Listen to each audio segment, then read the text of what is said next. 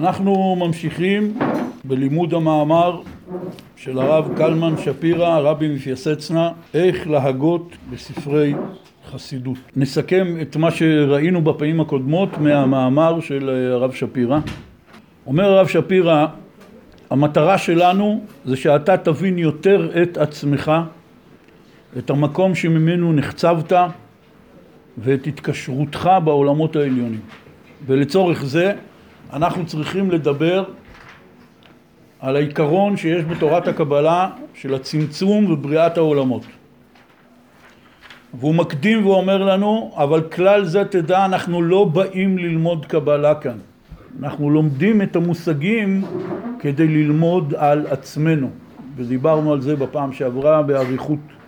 והוא נותן את המשל שמלמדים ילד לקרוא והמורה המלמד רוצה להראות לילד את אות א', אז הוא לוקח איזה גמרא, פותח אותה, אומר לו זה אות א'.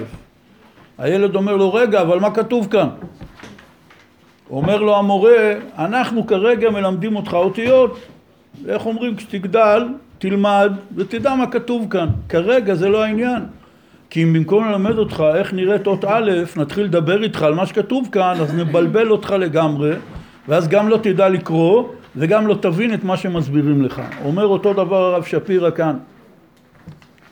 אנחנו לא באנו ללמוד קבלה, באנו ללמוד על עצמנו, על הנשמה שלנו.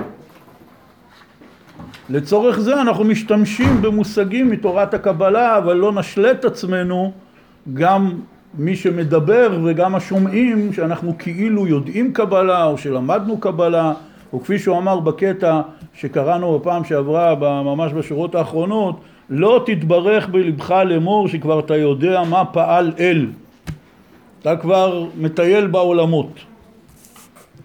ואנחנו לומדים את המושגים לצורך מטרה מאוד מאוד ברורה כפי שדיברתי על זה שאנחנו מנסים לייצר לעצמנו, לעצמנו המשגה של מושגים עתיקים קדמונים של אבותינו ורבותינו שילמדו אותנו להבין את עצמנו הרבה יותר טוב כי משאר מערכות המושגים שהכרנו ולמדנו יש עדיין מה להוסיף. והוא דיבר כאן על שלושה סוגי צמצומים. הקדוש ברוך הוא שהוא מכונה בזוהר האין סוף ברוך הוא, כאשר הוא רצה להמשיך שפע ולברוא את העולמות, הוא עשה שלושה סוגי צמצומים. קודם כל הוא עשה צמצומים של העולמות, יש ארבעה עולמות, מלמעלה למטה, עולם אצילות, עולם בריאה, עולם יצירה ועולם העשייה שבו אנחנו נמצאים. בתוך העולמות האלה הוא המשיך צמצום של עשר הספירות, כתר חוכמה ובינה, חסד גבורה תפארת, נצח הוד, יסוד ומלכות. ואז הוא ברא את האדם, ובאדם הוא גם עשה חמישה סוגי צמצומים של העברת האור העליון אל נשמתו של האדם, ואלה חמשת חלקי הנשמה. נפש, רוח, נשמה, חיה ויחידה, וזה מלמטה למעלה. נפש היא אחראית על הקשר של הגוף עם התודעה. הרוח אחראית על הצמיחה ועל כל מערכת חילוף החומרים בגוף. הנשמה זה השכל של האדם, זה האישיות של האדם. זה בתוך הגוף. מסביב לגוף יש את מה שמכונה בתורת הקבלה בשם חיה, שזה האור שמקיף את הגוף, ויש את היחידה, שזה דבר נשגב מאוד, שבספרי הקבלה לא מדברים עליו הרבה, זה אותה נקודה נעלמת לגמרי של החיבור בין נפש, רוח, נשמה וחיה אל העולמות העליונים, זה נקרא יחידה. וכפי שהסברנו, בתורת הקבלה העבודה של האדם זה לגלות את נשמתו. כפי שדיברנו על זה, כאשר אדם מתמחה באיזה תחום שדורש מיומנויות מהגוף ברמה מאוד מאוד גבוהה, כמו ספורט או אקרובטיקה או ריקוד או דברים בסגנון הזה, או אומנויות לחימה, כל הדברים האלה. האדם משקיע עבודה רבה, עמל רב והרבה אימון ותרגול, ואז הוא מצליח להוציא מהגוף שלו יכולות שאדם רגיל לא, הוא לא מבין איך עושים את זה. רואה, מתפעל, אבל אין לו מושג איך זה קורה. האדם הזה הוא מודע לגוף שלו, הוא מכיר את השרירים בגוף שלו ואת התנועות בגוף שלו ואת כל המערכות בגוף שלו הרבה יותר מאשר אדם רגיל שמתפקד ביום יום סתם כזה משתמש בגוף באופן שגרתי. אותו דבר יש באופן רוחני. כאשר האדם משקיע עמל רב ועבודה רבה והרבה עימול ותרגול הוא צריך להתחיל להיות מודע לנפש שלו. זאת מדרגה מאוד גבוהה של צדיקים נשגבים, כן? ואחרי כן יש צדיקים שהצליחו להיות מודעים לרוח, ויש כאלה שהצליחו להיות מודעים לנשמה, ואז האנשים האלה בתודעה שלהם הם יכולים לעלות מעל הזמן והמקום, מה שהעם מכנה בשם רוח הקודש לצורך העניין. ויש צדיקים מיחידי הדורות שהם גם הצליחו להגיע לרמה של חיה ויחידה, ממש אנשים בודדים בכל הדורות. עכשיו זה במצב קבוע, אבל כמו שבגוף, כל אחד מאיתנו, אני לפחות, שהוא לא עשה שום אימונים גופניים מיוחדים ואין לו שום מיומנויות של שימוש בגוף מעבר לאדם רגיל שיודע ללכת וזה, אבל אם הוא מגיע מצב של אקסטרים, הוא פתאום מגלה בגוף שלו יכולות שהוא לא האמין שיש בהן. כמו סכנה? כמו סכנה, אבל יש משהו הרבה יותר רגיל, לפחות אצלי, ובטח גם אצל אחרים, כשאתה מגיע לצבא. ואתה איזה תלמיד תיכון מפונק, אולי אחרי איזה טיול בחוץ לארץ וכולי, ואז אתה הולך נגיד לטירונות חי"ר, לא איזה סיירת או משהו, ודורשים ממך דברים שנראים לך בלתי סבירים, כן? לרוץ עם מסע כבד על הגב אה, עשרה קילומטר. אומר, אין, אין מצב, אין מצב. אבל אז, בכוח הסמכות וההפחדה של הסגל הפיקודי, ופתאום אתה מצליח לגמור את המסע. ואחרי זה במדסים, ואחרי זה במסלולי כושר קרבי, ואחרי זה במסעות היותר רציניים. ואתה מצליח להוציא מהגוף שלך דברים שאתה בכלל לא ידעת שאתה, שאתה מסוגל לעשות דבר כזה. וכמובן גם במצבים של סכנה, שזה מעטים, ואני מקווה שלא נעמוד בניסיון הזה. אותו דבר יש גם ברוחניות. כאשר אתה מגיע, מביא את עצמך למצב של אין ברירה, שהרי זה ההסבר. איך אדם פתאום מצליח לעשות עם הגוף שלו דברים שהוא לא אומן לעשות אף פעם, הוא גם לא עשה אף פעם, ובתודעה שלו זה נראה לו דבר בלתי אפשרי, ופתאום הוא עושה את זה. איך זה קורה? מפני שהוא מגיע למצב מאוד קיצוני של אין ברירה.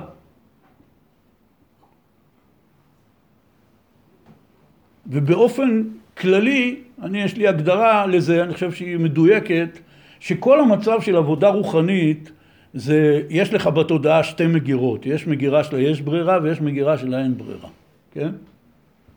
נגיד בן אדם בא הרוג מהעבודה, רק רוצה לישון, אשתו אומרת לו אין, אין זה, הבת דודה שלך מתחתנת היום, אנחנו חייבים ללכת. הוא אומר לה אין מצב, היא אומרת לו יש מצב, בסוף הוא אומר כן המפקדת, הוא הולך לחתונה. אתה שואל אותו למה הלכת? הוא אומר תשמע אין ברירה, מה דודה וזה, עזוב, אין ברירה. זה בדברים קטנים, ויש כמובן דברים גדולים, אין ברירה.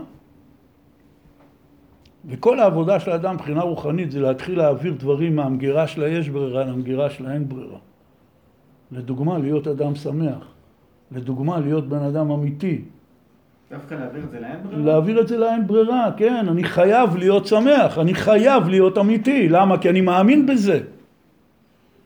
אנחנו לימדו אותנו שדברים שאנחנו מאמינים בהם, אנחנו לא צריכים להשתכנע בהם ולא צריכים שאף אחד ילמד אותנו אותם ולא צריך לשמוע שיעורים על זה. דברים שאני מאמין בהם בכל נפשי ומאודי, בערכים שלי. ואז אני מוצא את עצמי יום אחרי יום מוותר על הערכים שלי, בגלל כל מיני סיטואציות קטנות. ואז אני אומר, למה אני עושה את זה? אתה אומר, תשמע, אין ברירה, פה לא היה נעים, ופה היה ככה, ופה היה ככה, וכל מיני תירוצים והסברים. אבל ברגע שזה יש ברירה, אז נגמר, אין ברירה, אז נגמר הסיפור. יש באדם את הכוחות לאלף את עצמו, במובן לאלף בלשון הקודש פירושו ללמד, כמו אולפן, אולפנה, כן?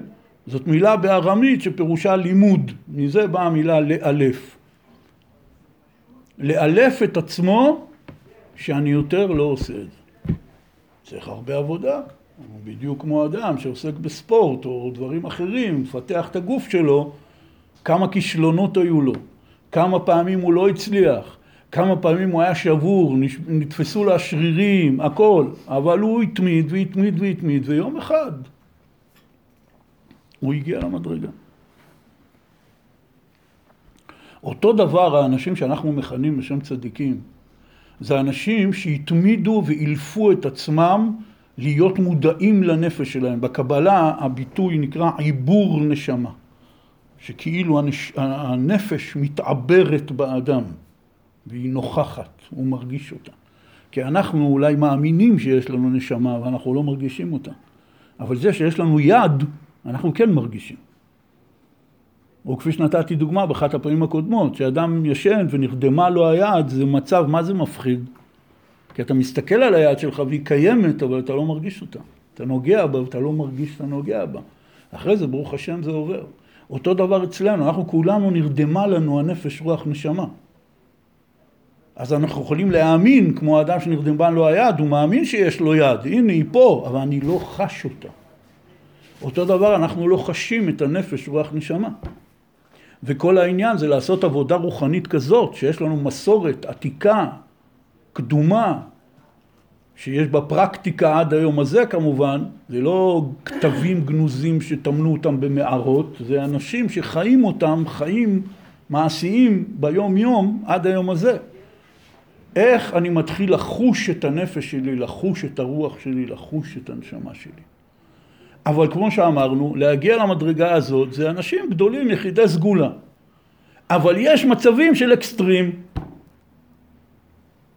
בדיוק כמו הטירונות, ובמצבים של אקסטרים, גם אדם כמוני, שעסוק בשטויות והנאות ועינוגים של העולם הזה, ולא הגיע לשום מדרגה, לא של נפש, לא רוח ולא נשמה, אבל אני יכול לייצר לעצמי סיטואציות שבהם הנפש והרוח והנשמה יציצו ויעשו לי קוקו.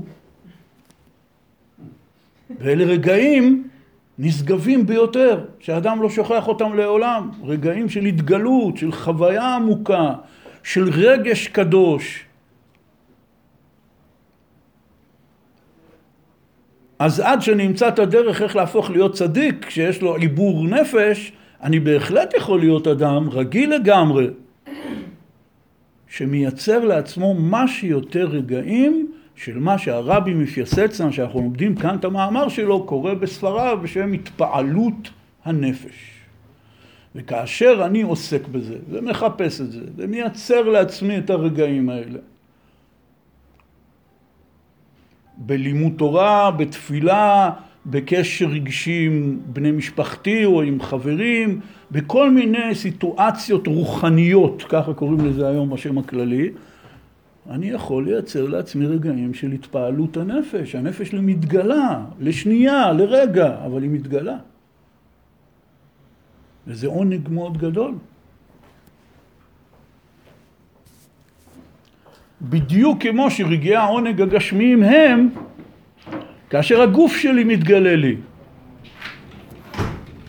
לא ניתן דוגמאות לא חינוכיות, אבל אדם הגיע הביתה, עושה לעצמו כוס תה, עכשיו הוא שותה את התה והוא מרגיש כשהוא לוגם את החום הנעים של התה יורד במורד גרונו ואת הטעם של התה הוא מרגיש בלשון ובפה. זה רגעים של התגלות הגוף. וכמובן יש דוגמאות אחרות שכל אחד יכול להבין. כאשר אנחנו עוסקים באיזה תאווה גופנית, לאו דווקא אסורה, אלא תאווה גופנית, אני נהיה פתאום מודע לגוף, לבטן או לאיברים אחרים, פתאום טוב לי, נעים לי, אני מרגיש את הגוף שלי והגוף שלי עכשיו בסבבה. אותו דבר כאשר הנפש שלי בסבבה, אני מרגיש את הנפש שלי. ואם יהיו לי את המילים הנכונות ואת התיאורים הנכונים, אני יכול להגיע לרגעים כאלה של התגלות הנפש. ומפני שכאן אנחנו לומדים בדברים של איש קדוש, שבא ומוסר לנו מסורת עתיקת יומין שהוא קיבל מרבותיו ומכל המסורת, במיוחד של הבעל שם טוב הקדוש ותלמידיו, שהוא היה משהו כמו דור חמישי לקבלה של תורת החסידות. והוא בא ואומר לנו, כל התהליך הזה של נפש, רוח, נשמה, חיה ויחידה, זה צמצום שמטרתו לייצר לך כלים איך לקבל את האור. והסברנו שתורת הקבלה מסבירה שכל הבריאה היא בנויה, היא נבראה והיא בנויה והיא מתנהלת בדרך של אורות וכלים. כך זה בבריאה, ביקום, וככה זה גם בתוך נפשנו. לכל אור צריך כלי, אחרת האור הזה הוא כאילו לא קיים. וכל העבודה של האדם זה כל הזמן לבנות כלים. לבנות כלים כדי שהאור יוכל לרדת לתוכו. כי האור כל הזמן קיים, אין שום צורך למשוך אורות. האורות קיימים כל הזמן. כל העניין לבנות כלים. רבי נחמן מסביר את זה בליקוטי מוהר"ן בתורה ל"ו והוא אומר האור יורד כל הזמן בשווה מלמעלה. בשווה פירושו לכל אדם ואדם בעולם. אין בן אדם שמקבל פחות ואדם שמקבל יותר. אבל האדם צריך לבנות כלים, הוא מכנה את זה לצייר את האור לטובה. כי האור הזה יכול להצטייר גם להפך הטובה. זאת אנרגיה. וכמו שאנחנו יודעים, אנרגיה, אם אתה יודע איך לתעל את האנרגיה לנתיב הנכון, עם כלים נכונים, מערכת נכונה, האנרגיה הופכת להיות דבר מועיל ומצוין. אבל אם המערכת נדפקת, או מתעלים את האנרגיה למקום של הרס ורוע, זה נהיה דבר נורא ואיום. אותה אנרגיה, השאלה מה אתה עושה איתה, זה כל הסיפור. והרמח"ל מביא במסילת ישרים מדרש מאוד מפורסם של חז"ל, שכשהקדוש ברוך הוא ברא את אדם הראשון, הוא טייל עמו ארוכות וקצרות בגן עדן, ואמר לו עולם יפה בראתי, ראה שלא תחריב את עולמי. זה מדרש אקולוגי. רק לקח לנו איזה חמשת אלפים שנה להגיע למודעות הזאת, אחרי שכבר הרסנו את כל כדור הארץ מכל בחינה אפשרית. ראה שלא תחריב את עולמי. מה המדרש הזה אומר? ואת המדרש הזה חז"ל אמרו הרבה לפני שהמציאו את כל ההמצאות. לאדם יש אפשרות להחריב את העולם. בזמן חז"ל זה היה מדע בדיוני, כן? מה זאת אומרת בן אדם יכול להחריב את העולם? איך המין האנושי יכול להחריב את העולם? מה הוא עושה מסכן? שואב מים מהנהר, מכבס בנהר, מדליק אש עם שתי אבנים, מה... איך אדם יכול להחריב את העולם?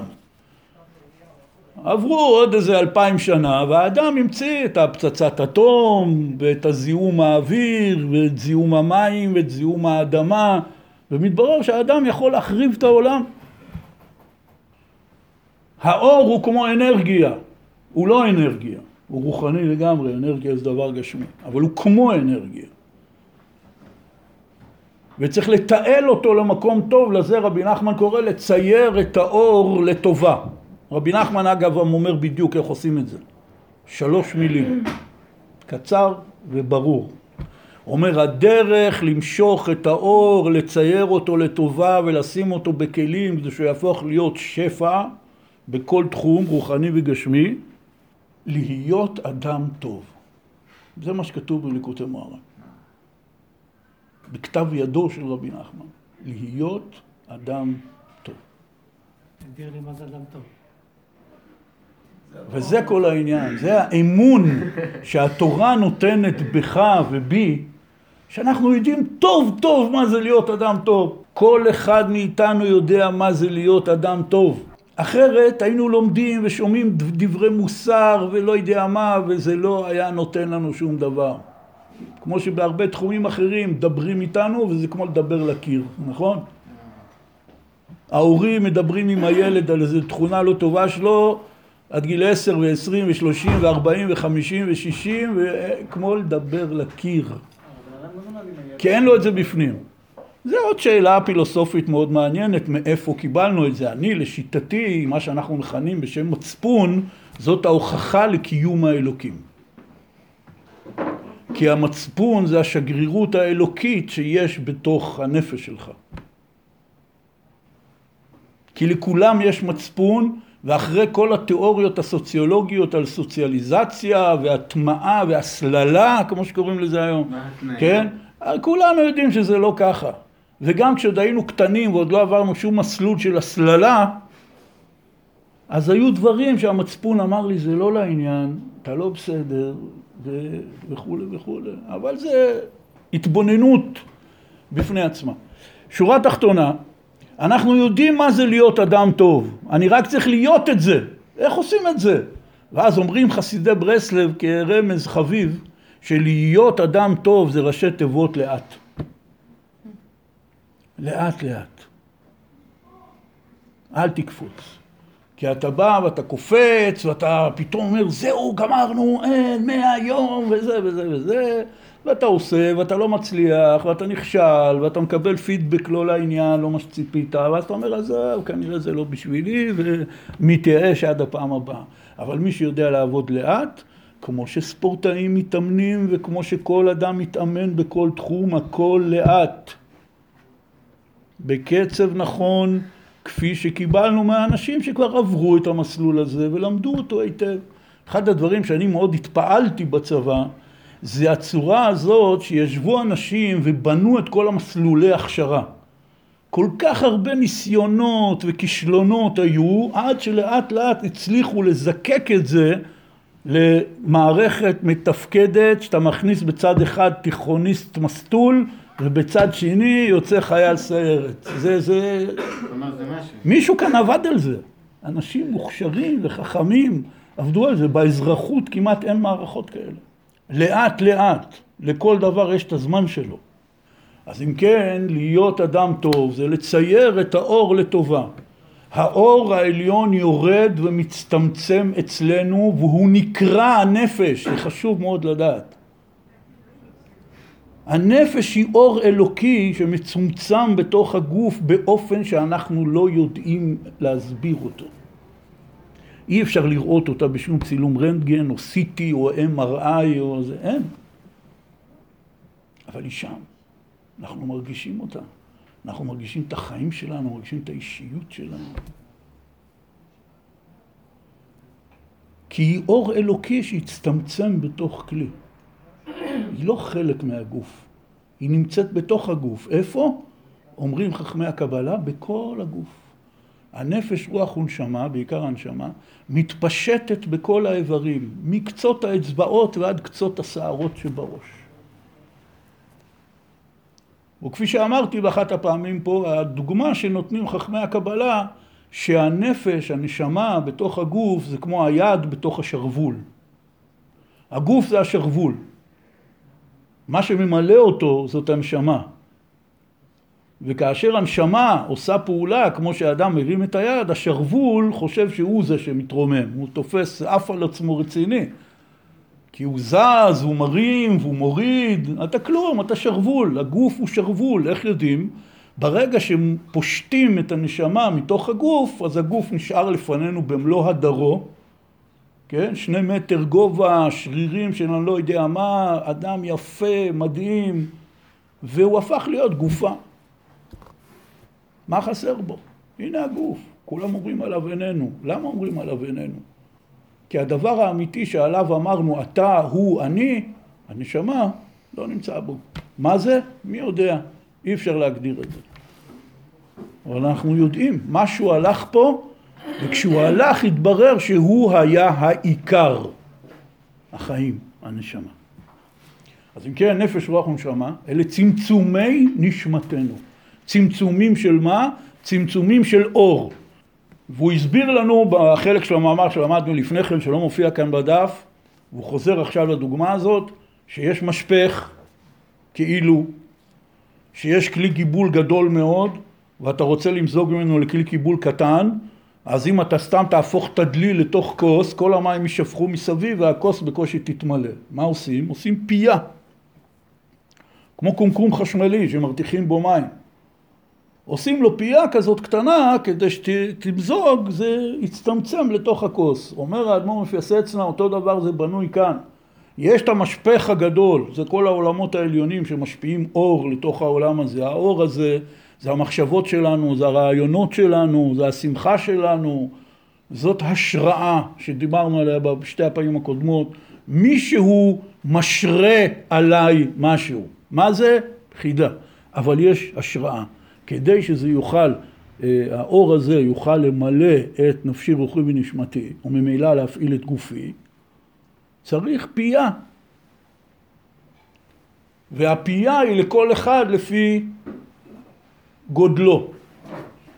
וכאן הוא מגיע לשורה שהגענו, אל תדמה שלכל אחד יש נפש, רוח, נשמה, חיה יחידה שוות. כי האם לכל צלוחית יש משפך אחד שווה בגודלו? וכשרוצים לשפוך בנוד גדול, לא נשתמש באותו משפך שדי לנו בצלוחית קטנה.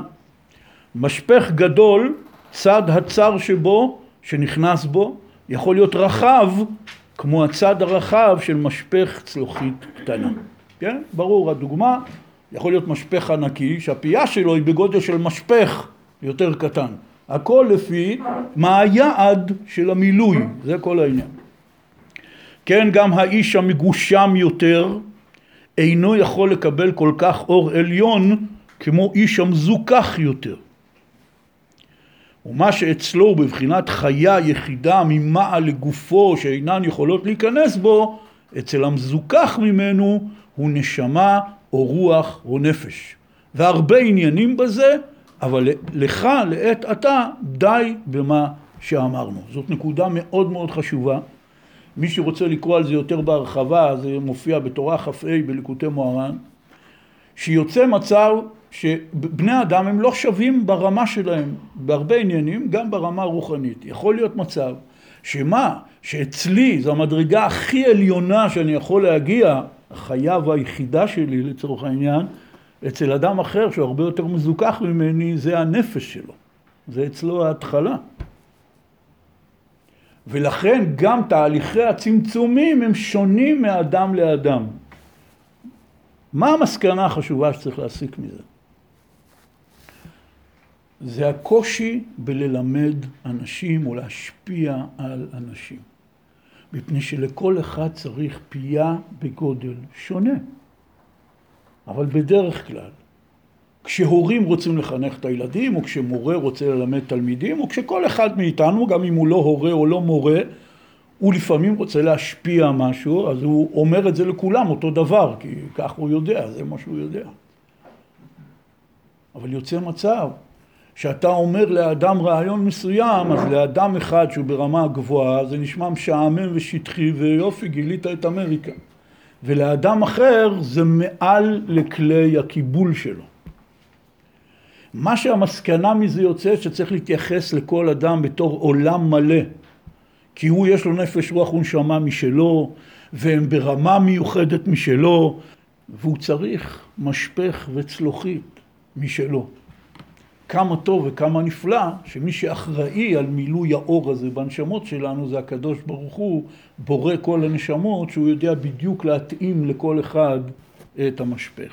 אבל ממילא יוצא פה גם מסקנה לעצמי שכאשר אני לומד, כפי שהרבי מפייסץ להם, תשימו לב, בעמוד הראשון הקדיש כמעט חצי מהעמוד, רק להגיד, אל תהיה כמו הילד שמרים לו אות ורוצה להבין ישר הכל, אנחנו לא באים פה ללמוד קבלה, הוא מרגיע אותנו, הוא מצמצם אותנו, הוא אומר בוא, אל תקפוץ מעל הפופיק. זה נקרא ריבוי אור. וכפי שהזכרנו, הזוהר הקדוש אומר לפעמים ריבוי השמן גורם כיבוי הנר.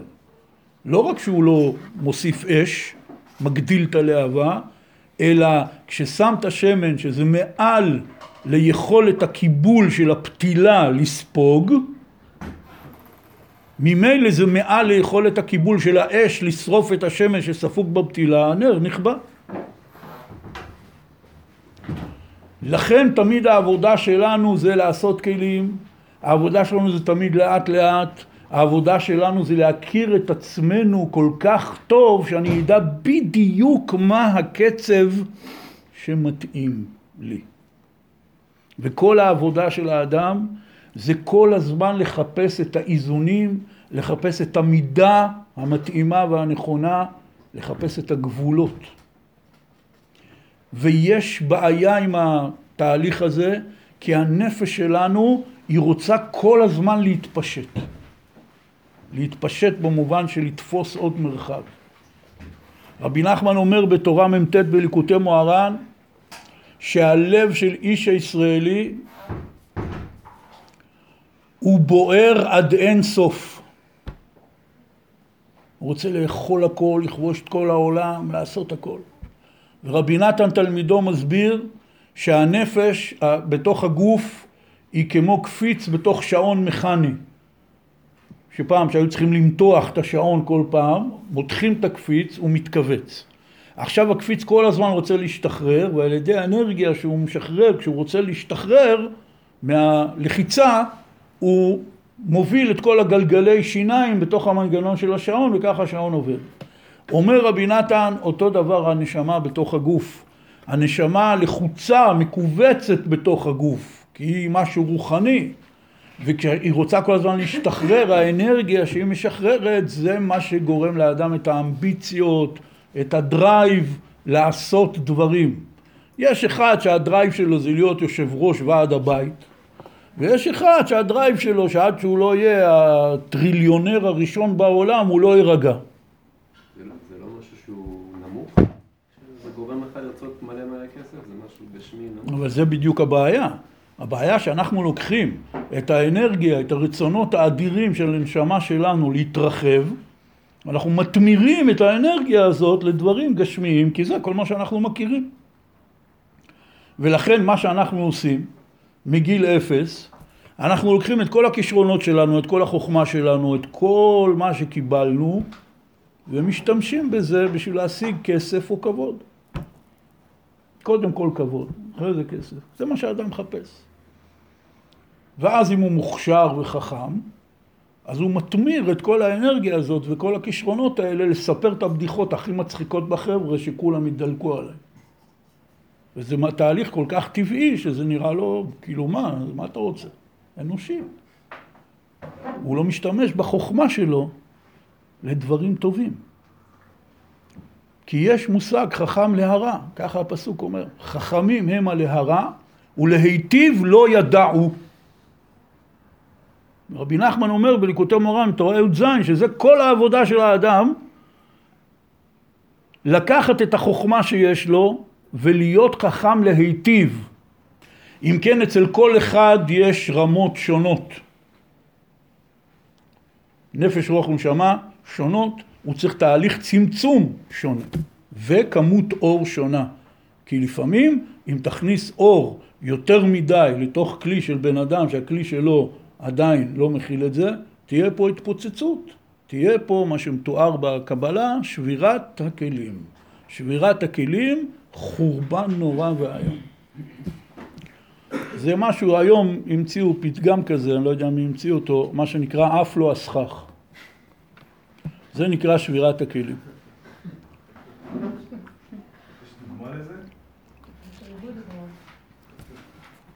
יש לנו הרבה דוגמאות לזה. בן אדם מסוגל לשבת לשמוע עשרה שירים ברצף, כן? אבל אם תושיב אותו עכשיו לשמוע מאה שירים ברצף, הוא יקרוס.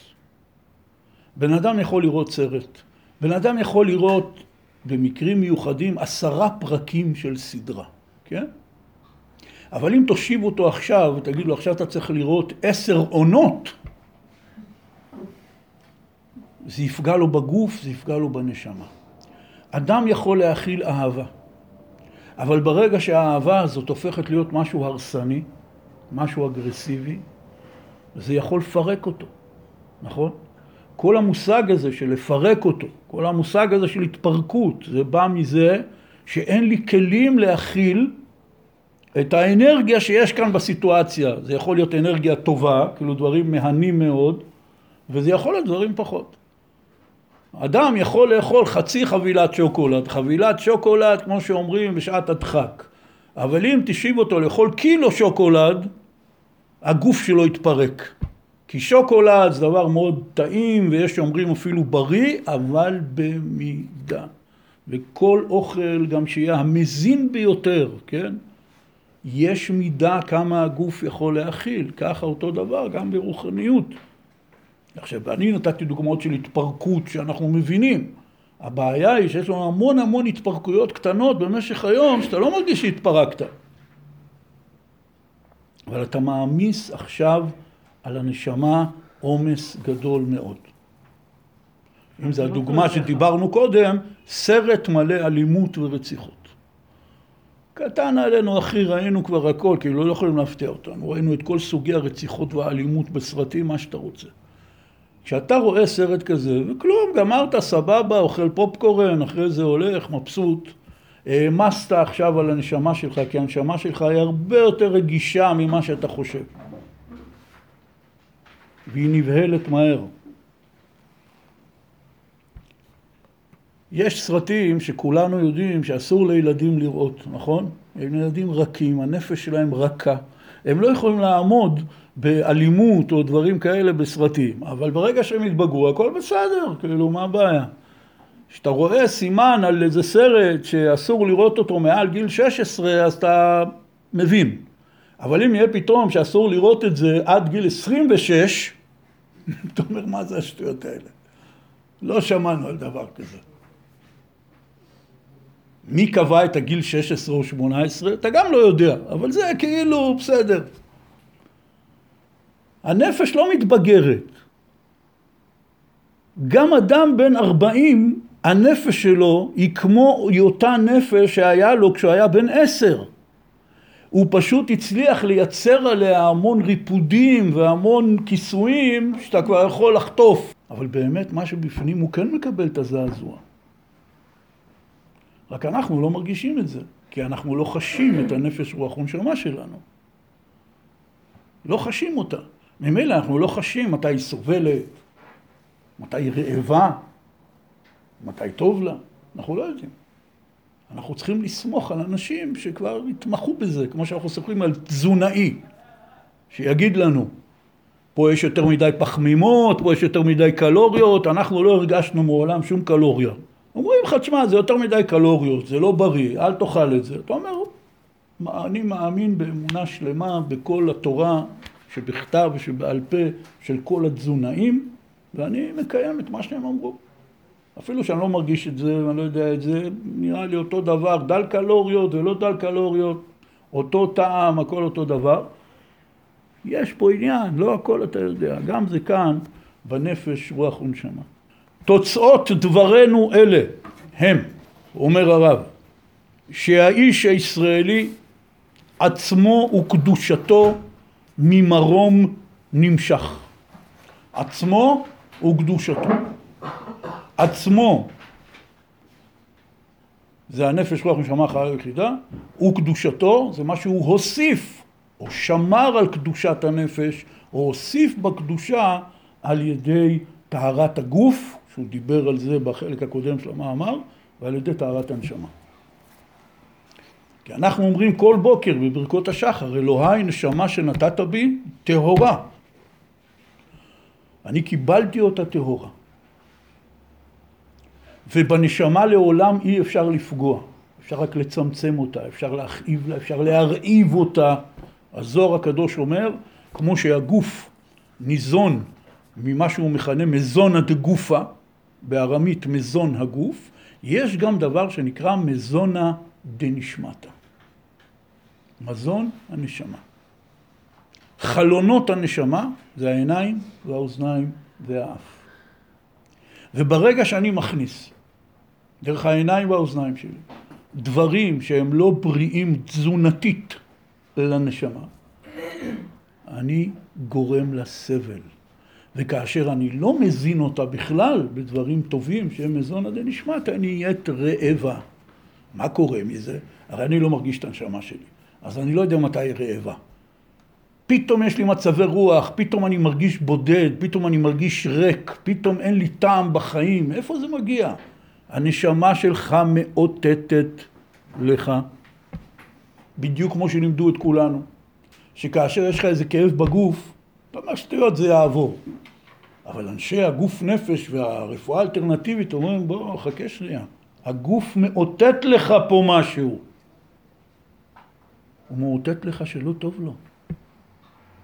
כך גם הנשמה מאותתת לנו בכל מיני הרגשות נפשיות שיש לנו.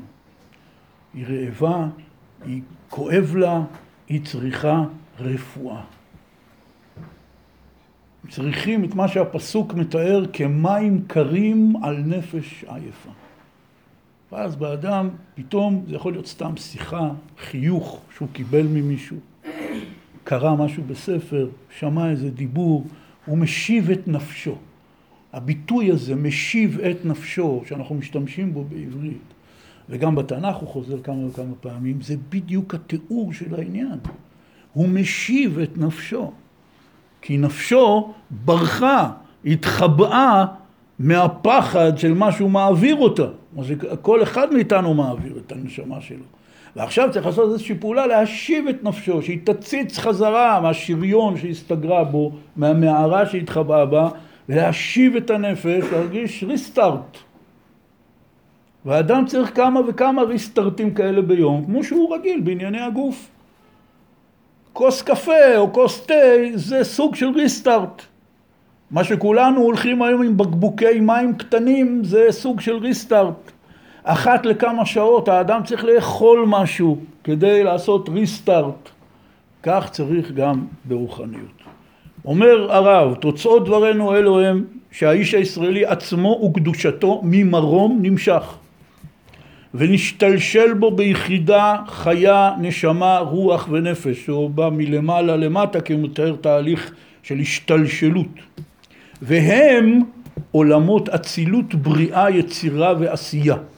כלומר, הנפש היא כנגד עולם העשייה, למעלה ממנה הרוח היא כנגד עולם היצירה, למעלה ממנה הנשמה היא כנגד עולם הבריאה, ולמעלה ממנה חיה ויחידה הם כנגד עולם אצילות.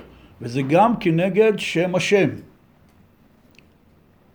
היוד, הקוץ שלה, ליוד בכתב אשורי יש קוץ למעלה. הקוץ שלה זה היחידה. היוד הראשונה זה החיה. עד כאן עולם אצילות. ההי השנייה היא כנגד עולם הבריאה, כנגד הנשמה. הוו הוא כנגד עולם היצירה, כנגד הרוח, וההי האחרונה היא כנגד עולם העשייה, כנגד הנפש, כן?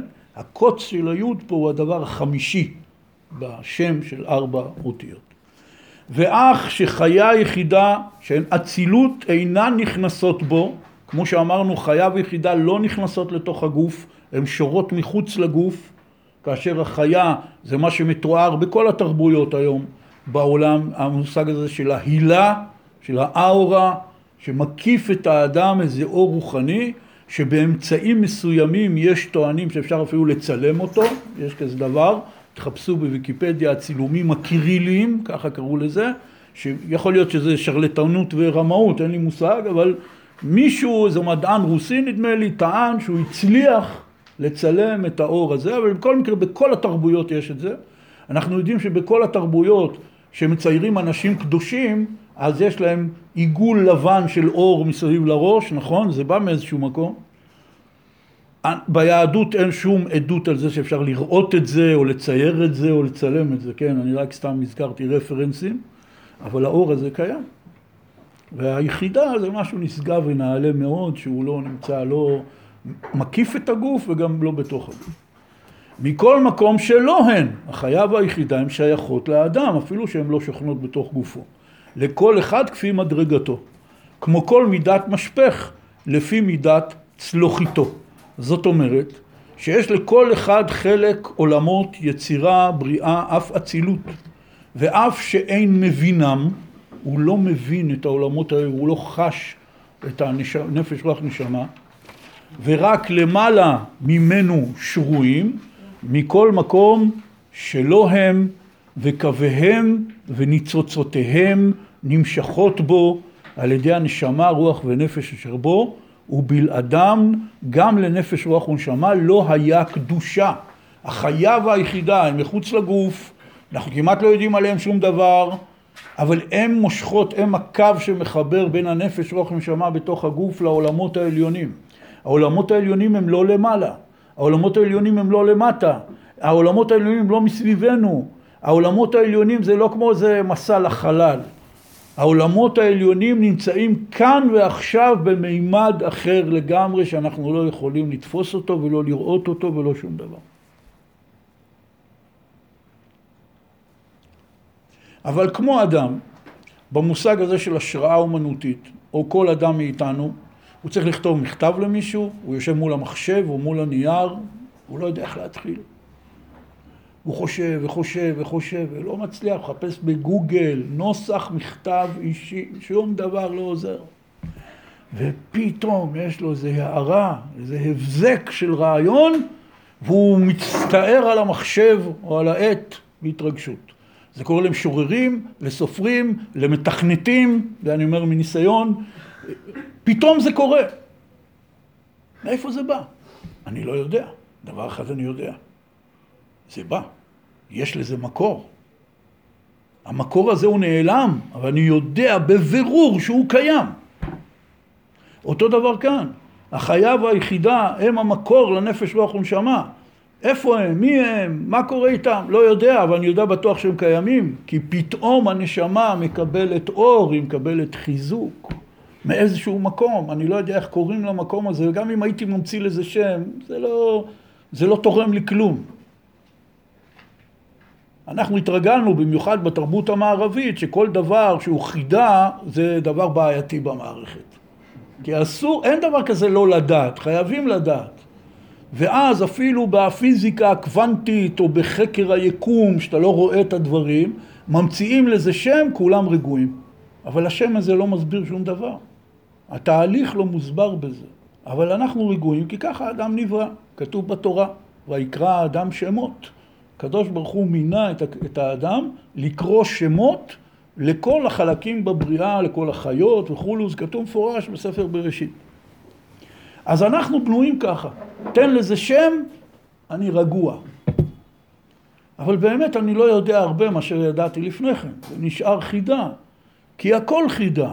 אחרי שנלמד את כל הספרים בעולם ואת כל החוכמות שבעולם, הקדוש ברוך הוא חידה, והעולם שהוא ברא הוא חידה, וגם אני חידה. ואין כמעט מצב שהאדם יכול להכיר משהו באמת. במגבלות החידה יש קטעים יותר עמומים, יותר אפורים, יש קטעים יותר חדים, בסדר. אבל אנחנו חיים בחידה, וזה מה שיפה כאן. אם כן הוא אומר כך, לכן איש ישראל הלומד מענייני עולם האצילות בריאה יצירה רק מחלק העולמות שלו לומד. הוא בא ואמר לנו דבר כזה, יש צמצומים של אצילות, בריאה, יצירה ועשייה בנפש, רוח, נשמה, חייב יחידה, אבל יש כלל חשוב מאוד. אל תדמה, הוא אמר בדף הקודם, שלכל אחד יש נפש, רוח, נשמה, חייב יחידה שוות. לכל אדם יש את העולמות שלו, ויש לו את הנפש, רוח, נשמה, חייב יחידה שלו. ולכן כאשר אני לומד מענייני עולם האצילות, בריאה, יצירה, עשייה, אני לומד עכשיו על העולמות שלי. זה דבר רוחני לגמרי. אין כזה מקום.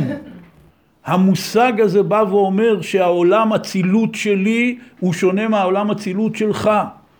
כשם שהנשמה שלי שונה מהנשמה שלך.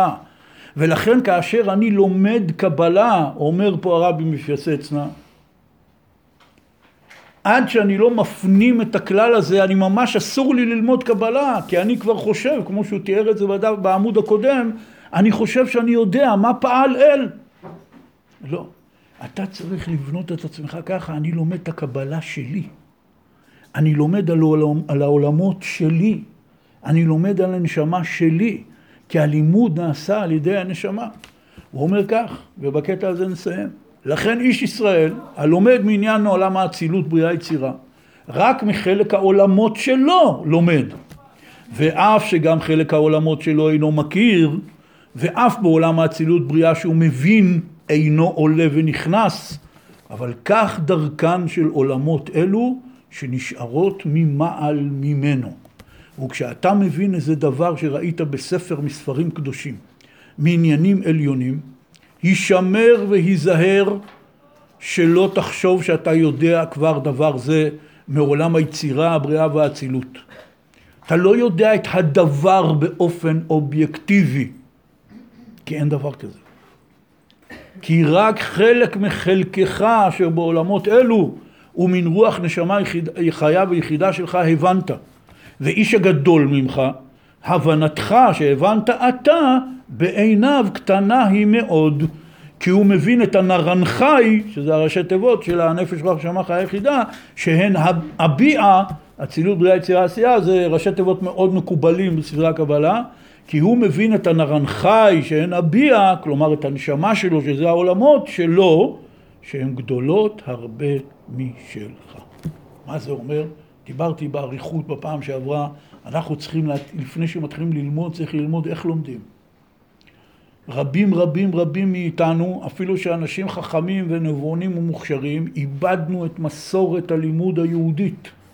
איך מעמיקים בדבר, איך לומדים דבר. לא כל שכן אדם שהיה רגיל ללמוד עניינים של חומר, כשהוא מתחיל ללמוד עניינים שברוח, הוא משתמש בדיוק באותם כלים, הוא משתמש באותו שכל. אבל באמת הוא לא מבין כלום. ואז יכול להיות מצב עגום של אדם שהוא לומד תחום רוחני מסוים, לפעמים אפילו שנים, והוא לא מבין כלום. והדבר הזה הוא לא רק מול ספרים, הוא מול אנשים. כאשר אני, יש לי איזה אינטרס מסוים מצד אהבה או קשר משפחתי וכולי, ואני רוצה להכיר אדם אחר. אין לי שום כלים איך להכיר את האדם. אני משתמש בכלים שיש לי מכל מיני דברים רגילים בחיים. ואז אני חושב שאני מכיר אותו, ואז יום אחד באיזה ויכוח או שיחת נפש מלב אל לב, הוא אומר, אתה בכלל לא מכיר אותי, אתה לא יודע מי אני. והתשובה האמיתית היא כזאת, אני לא מכיר את עצמי, איך אתה רוצה שאני אכיר אותך? עדיין לא קיבלתי כלים ואף אחד מעולם לא לימד אותי, לא בבית, לא ביסודי, לא בתיכון ולא באוניברסיטה, אף אחד לא לימד אותי איך להכיר את עצמי. משתמשים בביטוי הזה, אבל אף אחד לא מפרט, כלים. בוא, תגיד, איך עושים את זה, אחי? אז מה עושים? מחפשים את אותם חכמים שהם יושבים במרפסת באמצע גן המבוכה שהרמח"ל מדבר, שהם, יש להם שני דברים, הם גם, יש להם מסורת עתיקה, מסורת זה דבר חשוב, בדיוק כמו מסורת בהנדסת חשמל, שכבר מאה ומשהו שנה יש בזה איזה פרקטיקה והעברה של ידע או מסורת ברפואה, שהרופאים מעדכנים אחד את השני, אתה בא לרופא בקופת חולים, עקרונית הוא מייצג את הידע הרפואי שיש בכל העולם. כך גם מסורת בעניין של חיפוש רוחני ולימוד רוחני. לכן עדיף ללכת למקום שיש בו מסורת ותיקה ועתיקה ומוכחת, כמו שאומרים, בולט פרוף, מסודרת במשך שנים על שנים. כדי לרכוש כלים איך אני אכיר את עצמי. עכשיו, הספרים לא יכולים לעזור לי להכיר את עצמי במקום העבודה העצמית שאני עושה, אבל הם צריכים לתת לי שיטות וטכניקות. אתה צריך פרקטיקה. בדברים האלה יש מסורת. צריך ללמוד אותם, כי יגיע הרגע שאתה ממש תצטרך את זה. אבל בסופו של דבר, ברגע האמת, בדיוק כמו בקרב, אם זאת הדוגמה שבחרתי, אתה שם לבד. המפקדים שלך עכשיו לא לידך בשביל אה, לסדר אותך. זה כמו מי שלמד נהיגה. הוא התרגל שכשהוא עושה סיבוב לא נכון, מה שעוזר, אז המורה לנהיגה יכול ללחוץ ברקס, אבל מגיע הרגע שאתה לבד במכונית. אין פה את מישהו עם המערכת הכפולה של הקלאצ'ים שילחץ לך ברקס. עכשיו זה אתה לבד. אותו דבר פה, כאשר אתה צריך להכיר את עצמך, אתה צריך לעשות את העבודה הזאת לבד. אדם מתחיל להכיר את עצמו, זה ביטוי מאוד כללי, פה למדנו קצת יותר מושגים מהמטבח, כמו שאומרים, להתחיל להכיר את הגוף שלי, להכיר את הנפש, להכיר את הרוח, להכיר את הנשמה, זה לא שלב אחרי שלב, זה יכול להיות בו זמנית, יש מצב שאני לומד עליהם ולא מרגיש אותם, אם אני אעשה התפעלות הנפש הם פתאום יציצו לי ויהיה לי רגע נשגב, עבודה נפלאה ומדהימה שהאמת שלפי גודלה והמשימה הגדולה שעומדת בפנינו, מספר שנות החיים שקיבלנו, גם אם יגיעו לתשעים או מאה, זה לא מספיק. המסקנה, צריך להתחיל להשתמש בזמן. אומר פה הרבי מפיאסצנה, אתה לומד על עצמך, וכל מה שאתה מבין, זה אתה מבין על העולמות שלך, על הנשמה שלך, כי הקדוש ברוך הוא מפתח עם כל אדם יחסים אינטימיים, אינדיבידואליים. וזה לא רק בתורת הנסתר, זה גם כך בתורת הנגלה. כשאני לומד, ראיתי פה לומדים מהר"ל מפראג, כשאני לומד מהר"ל מפראג, אני לא לומד את המהר"ל מפראג. קטונתי בחזקת מיליון. אני מבין את עצמי בתוך המהר"ל מפראג. מה שאני יכול, החלק שלי, שיש לי בתוך המהר"ל מפראג. אני ודאי לא יכול להבין אותו. וזה מה שבתפילה אנחנו אומרים, ודאי כולכם מכירים, אנחנו אומרים, ותן חלקנו בתורתך. כולם מכירים את זה מתפילת שבת ויום טוב, אבל האמת שאנחנו אומרים את זה יום יום אחרי כל תפילה, בסוף שמונה עשרה, אחרי שהולכים את השלוש צעדים אחורה, אנחנו אומרים שמדברים שם על בית המקדש וכולי, אבל אומרים, עוד פעם אומרים, ותן חלקנו בתורתך. כל יום אנחנו מבקשים על זה. ותן חלקנו בתורתך. זה העניין, בשביל זה באתי לעולם. למצוא את חלקי האישי עד כמה שיהיה קטן, לעומת אנשים אחרים, למצוא את חלקי האישי בתורת השם, וממילא למצוא את חלקי האישי בהתקרבות אל השם, וממילא את חלקי האישי בחיים, בהוויה האנושית הכוללת. יש אדם כמו המהר"ל מפראג, הוא תפס מקום מכובד ורציני מאוד בהוויית החיים הכוללת של האנושות. אני הרבה פחות בלשון המעטה, אבל עדיין החלק שלי הוא קדוש, הוא חשוב, והעיקר העיקרים הוא ייחודי. כי אם הקדוש ברוך הוא ברא אדם כמוני שיחיה בזמן הזה בעולם, סימן שאני נחוץ, חיוני. אז החלק הזה הוא מה זה חשוב. כשאני לומד ככה ענייני נסתר או ענייני נגלה, אני יכול להתחיל להתקרב באמת למקום שבו הוא התחיל בשורה הראשונה של העמוד הזה כדי להבינך יותר את עצמך. להתחיל להבין את עצמי ולהכיר את עצמי, וכן יהי רצון ונאמר אמן.